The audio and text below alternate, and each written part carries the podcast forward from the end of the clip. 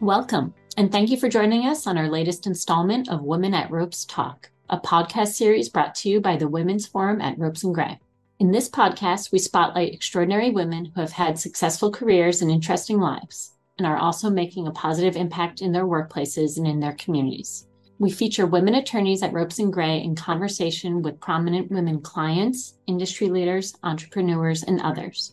We talk about their careers, their successes, the challenges they faced, and the wisdom they've acquired. I'm Christine Moundas, a healthcare partner at Ropes and Gray, based in New York, and co head of the firm's digital health initiative. On this episode, I'm joined by my colleague, Leslie Thornton, who's based in Los Angeles. Leslie, to kick things off, could you please introduce yourself and provide a brief overview of your practice? Yes, happy to, Christine, and glad to be with you. Like you said, I'm based in Los Angeles. I'm counsel in our healthcare group, and my practice focuses on all things research and development, from research contracting issues to federal grants and contracts matters, and to research misconduct and compliance issues. I also work on many matters related to health privacy, both in the US and outside the US, as well as digital health issues like telehealth and artificial intelligence. Excellent. Now, who's the special guest that you'll be interviewing on this episode? So I'll be interviewing Kelly Gold, who is CFO at Camp4 Therapeutics. And Camp4 is an early stage company focused on ASO therapeutics aimed at increasing the expression of genes to address different types of diseases by restoring healthy protein levels. Amazing. Now, how did you guys meet and start working together? Kelly and I were connected by Mark Rubenstein, who's a partner in our life sciences practice, when Camp4 started to move into its first sponsored clinical trials. So, running these trials on their own. What are the most noteworthy matters that you've worked on together? It's really been rewarding to work with Kelly and the entire Camp4 team. Um, and I'd say there's not one particular matter, but in general, helping them to get their clinical trials off the ground, as I mentioned, um, is an early stage company. There are just a lot of different things that they need to grapple with in terms of regulation, but just understanding how most companies operate in this space and what's typical practice or market practice. So it's been really rewarding to help them to start these trials and get things going. What would you say is most notable about Kelly's career?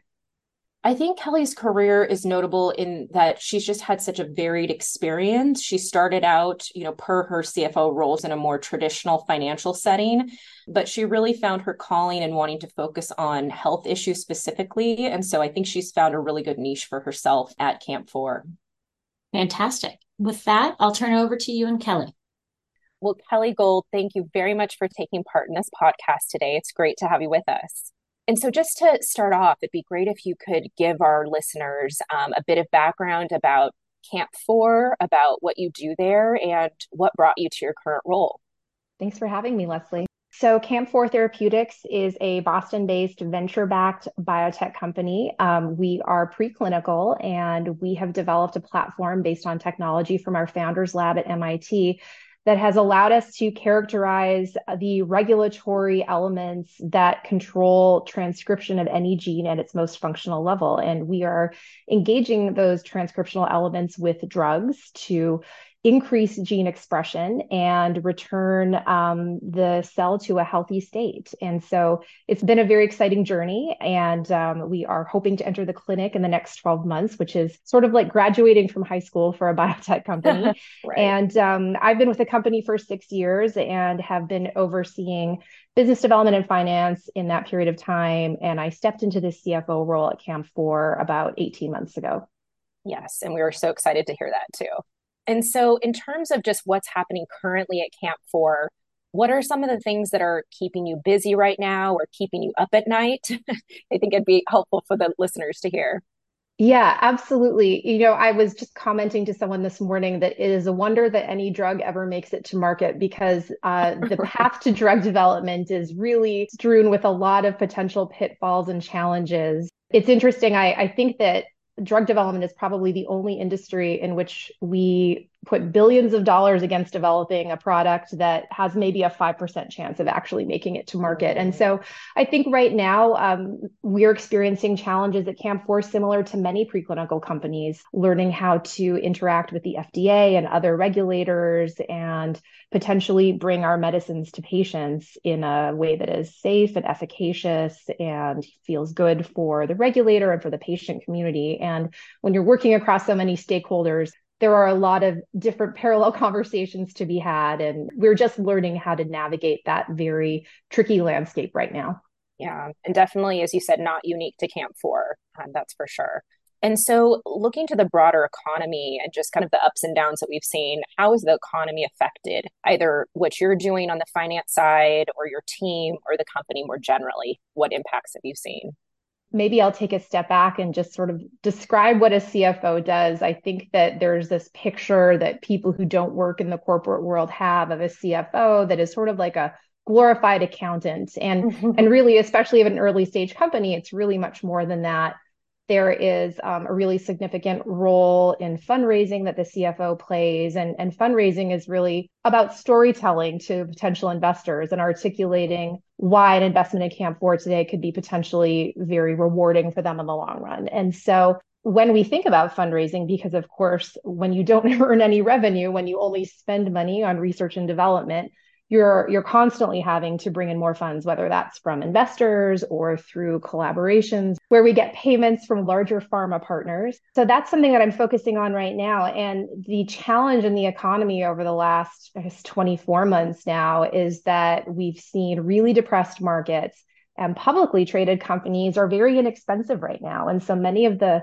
investors that we would target are focusing a lot of their dollars on these currently inexpensive public opportunities that we all know will rise over time as the markets mm-hmm. improve. And so right. we're we're sort of competing with other private companies for an increasingly more scarce pool of funds and and that's definitely been a challenge Camp 4 has been able to raise in this environment, which is really um, a coup for us. And certainly kudos to our, our CEO for pushing that through in a really challenging backdrop. But it's definitely something that continues to be a challenge for us. And we are very thoughtful about every dollar we spend. So, also just looking at kind of current events and happenings, what do you see as the most important changes for your company recently, whether that's related to technology, to culture, or anything related? I think that probably the most important thing for our company right now um, has been really just to be very nimble. We are really learning a lot of things through our interactions with regulators, with the patient community. And I think in order to be successful in biotechnology and drug development, you really do need to sort of keep your ears open when you're interacting with those two stakeholder groups. You really do need to go in with a perspective, but also be open to the idea that they will bring something to the table that, you know, something that we hadn't considered. And so there are a couple of instances I can think of right now where we've had to be very nimble about either thinking about different geographies for clinical trials or thinking creatively about biomarkers that could give us an early signal in, in phase one trials. And so I think that we have a really wonderful team of, of scientists that we're working alongside that are helping us think creatively about how we de-risk things earlier on in the development process. Mm-hmm. I think mm-hmm. our industry is all about risk allocation and de-risking events. Often those happen very late in the drug development phase and you know phase True. two phase three. And so we're looking for ways to de-risk earlier on. And that in turn helps our ceo and myself sell our story to investors. You know we're a relatively de-risked albeit early stage um, investment opportunity so I spend a lot of time with uh, MD PhDs who are uh, much more credentialed than me. Um, but, but uh, you know, I, I, think I'm very fortunate to be surrounded by a group of leaders that is open to having these types of discussions with their finance counterparts, and and um, mm-hmm. um, it's been a really wonderful experience. Yeah, and I think being open and nimble like that, it, it, as you say, it's only going to benefit the company in the long term. We see on the rope side so many companies that just push forward without having that kind of insight and that openness to feedback can really bite them later. So that's that's really good to hear. Kelly, going from Camp 4 and looking more personally to you and your career trajectory, what first attracted you to finance broadly and then in particular finance within the biotech space? Yeah, it, it's funny. I kind of fell into finance. I actually started my career as a mechanical engineer. I worked as an engineer for five years, designing biosafety level four laboratories. Most people don't know what they are, but you've seen them in the movies and in movies like Contagion and Outbreak, where the right. where the scientists are researching in these big rubber working with Ebola and that exactly, kind of thing. Right. Exactly. So, um, so I did that for for five years. It was actually, you know, as you can imagine, a quite a fascinating space to be in you know, I eventually decided, well, I, I've loved this, but I don't think I want to be an engineer forever. So I went to business school. And I think that going from one quantitative field to another was a really natural thing for me. I uh, went into investment banking after I graduated from business school. I went to MIT Sloan. It's funny when I first hit Wall Street, I had some people in my life say, well, that's very unusual that you would change to banking. And I always say, you'd be surprised how many former engineers are walking the halls of investment banks. It's actually a, a, more common path than you realize. Uh-huh. Um, and so I worked in investment banking uh, for four years and worked on healthcare transactions exclusively, so M and A, equity, and uh, really just sort of fell in love with the space. I was always attracted to healthcare in some way, coming from this sort of unusual lab design background, and really enjoyed being part of something that felt like you were bringing two companies together that were going to work together on something really amazing that could help people. And once I had my first child, I decided to move into the corporate world and moved over to a corporate finance role at Biogen and had a great experience there. I hit Biogen when they had had a three drug approvals in two years and were were earning revenue, you know, faster than we could count it. And and I actually thought that was biotech, you know, naively in retrospect. I thought, well, this is great. This is drug discovery. We just put multiple drugs on the market every year. Right. I now realize that was a unique moment in time, but it was really a wonderful training ground for me. Despite having worked as an engineer and as an investment banker, I always say I didn't actually understand how a company worked until I sat within the walls of one. And so mm-hmm. Biogen was a really wonderful, I will say, training ground and, and really rounded out my toolkit. And it was there that I met the CEO with whom I work now. And when he uh, moved over to Camp 4 six years ago, he came to me and said, I don't really know what I'm going to call your role, but I need somebody to work with me doing all the things that don't happen in the lab. What do you think? I and I said yes, um, sometimes still to my amazement. And it's been the definitely uh, six years, probably the most rewarding experience I've had professionally and personally. Well, that's the ideal situation, I think, when a role is created for you, right? And you not just going to a role that already exists. Um, True. And we did eventually come up with a title. So that was good. that's good. So along the way, I mean, it was such a unique path that you took. Were there certain obstacles that you faced in, in your professional life that you feel would be beneficial for the audience here to hear about? You're right. It was a, a kind of nonlinear path, but I think there were some sort of very broadly spaced guardrails around it. You know, there's kind of a common thread of healthcare, quantitative. I, I don't know if I had any challenges per se, but I, I will say that I was never a person who had a really definitive plan for what was next. And I actually think that served me well.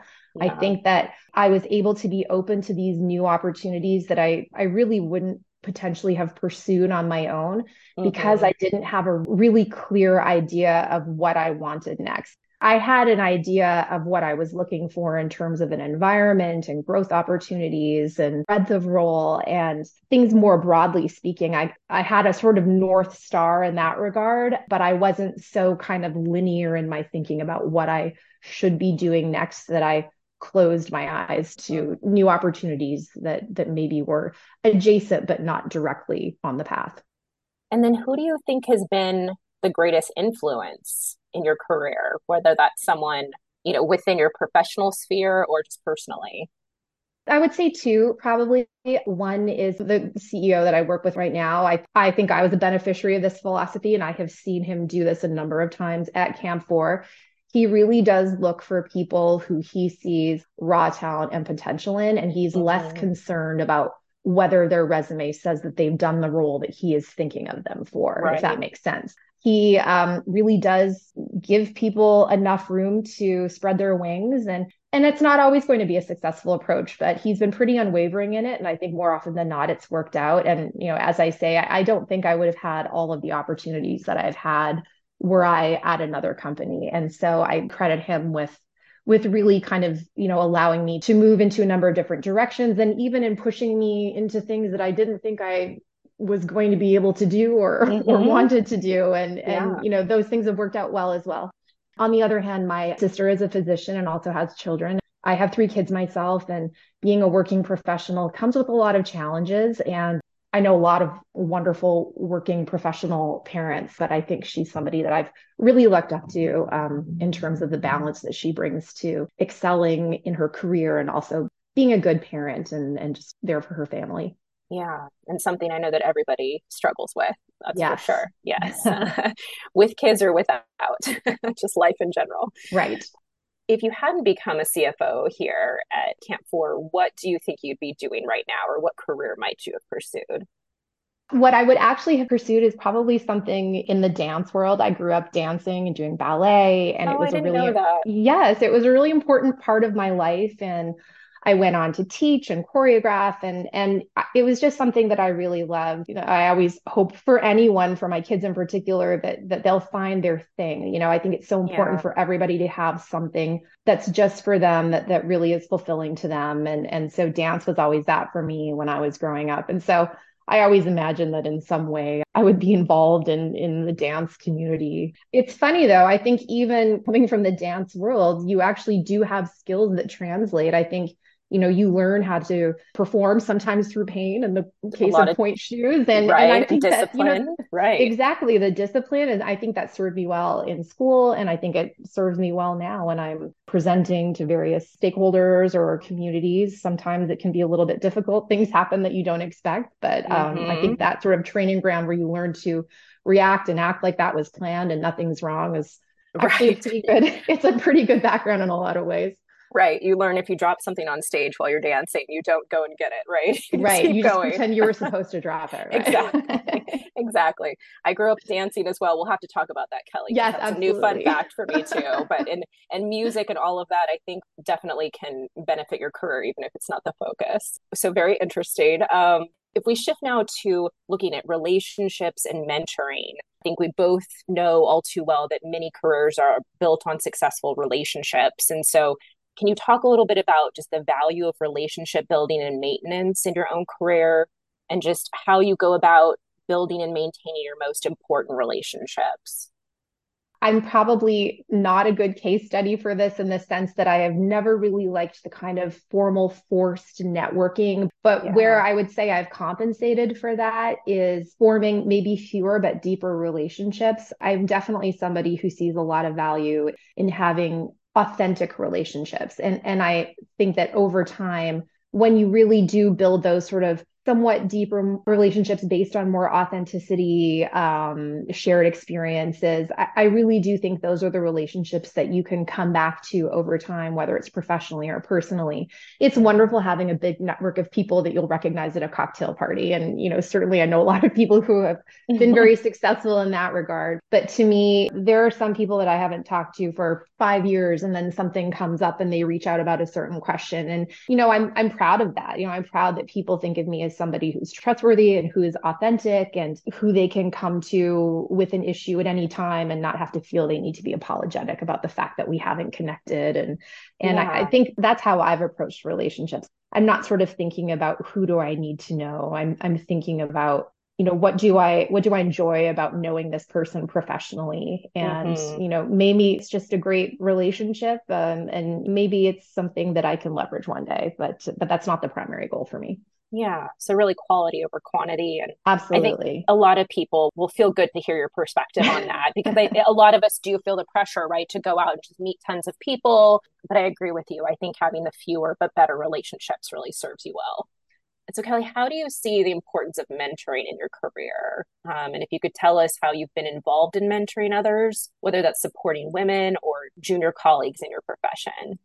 I wouldn't say I've had a formal mentoring relationship with anybody, whether as a mentee or as a mentor, but I do tend to offer unsolicited advice. If we want to mm-hmm. pass that under the the umbrella of mentorship, maybe we can. But no, I, I think that sometimes you see people earlier in their careers and you see them maybe making decisions or doing things that probably I would have done as well earlier in my career and did do, thinking they would serve me well. And and I think now with the benefit of time and experience, I think that when there's somebody that I see that has a lot of promise and potential, I, I will sometimes just offer to be a listening ear or, or just offer my own experience certainly you can't tell people what to do but i think especially i i will say with women that you know are having children and i have gone through that sort of struggle of you know having to split time and not be solely focused on career and that that mm-hmm. was definitely uh, an evolution and a challenge for me. And so when I see other people experiencing that same struggle, I, I do try to be there as support if it's welcome.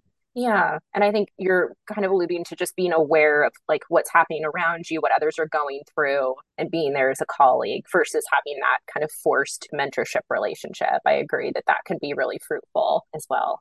And so, what advice would you offer then women who are just getting started in their careers, particularly those who are in higher level management positions or wanting to have a higher level management position? I would probably tell a woman earlier in her career to have an idea of where she'd like to go, but be open to other things. I think professionally and personally, it is really rare that what we try to design for ourselves actually comes to fruition in the way that we expect it to. I think that giving ourselves grace and being open to new opportunities can open doors in surprising ways. And I, I, alluded earlier to having that North Star. And I think give yourself some forgiveness if the coordinates of that North Star change a little bit. That's okay too. The things that we want for ourselves and our careers can evolve over time. I know it's not sort of definitive advice. When I was younger too, I would have liked somebody to say, here are the six things that you do. Sheryl mm-hmm. Sandberg hadn't published a book yet when I was starting out. So I didn't have I didn't have her roadmap, but there's that. And I, I think just, you know, believe in yourself. I think unfortunately we as women just are not as good at doing that sometimes. And I'm certainly no um no exception to that. But surrounding myself with other strong women has been really a great source, I think, of confidence for me. And, you know, I, I have a great network of women personally who no longer work. I think having that kind of group in your corner um, mm-hmm. can really go a long way. Yeah, that support system for sure. What would you say is the most important piece of advice that someone has given you in your career? The most important piece of advice I've received in my career was actually when a very senior executive I worked for on Wall Street said to me once, Not everyone is like you, and you have to stop assuming that they are. And it sounds like a really mm-hmm. simplistic statement, but it's something that I have thought of many times professionally and in my personal life we all kind of operate assuming that everybody is experiencing something in the same way we are and that the people react to things the same way we would react to that that instance and i think just being open to the fact that people experience things differently and and you know it sounds like a very obvious statement but it's really helped me work through personal relationships and professional relationships in a much smoother manner and mm-hmm. and so mm-hmm. it's something that i come back to often yeah so having that empathy for others and trying to walk in their shoes I exactly exactly yeah. yeah. Well, Kelly, thank you so much for joining me today in this discussion. It's been such a pleasure talking to you, and I learned new things about you that I didn't know. So, thank you again. Thank you, Leslie. I've really enjoyed the conversation. Leslie and Kelly, thank you both so much for that insightful discussion. And as always, thanks to our listeners. For more information about Ropes and Gray's Women's Forum and our women attorneys, please visit us at www.ropesgray.com slash women. You can also subscribe to this series wherever you typically listen to podcasts, including Apple, Google, and Spotify. Thanks again for listening.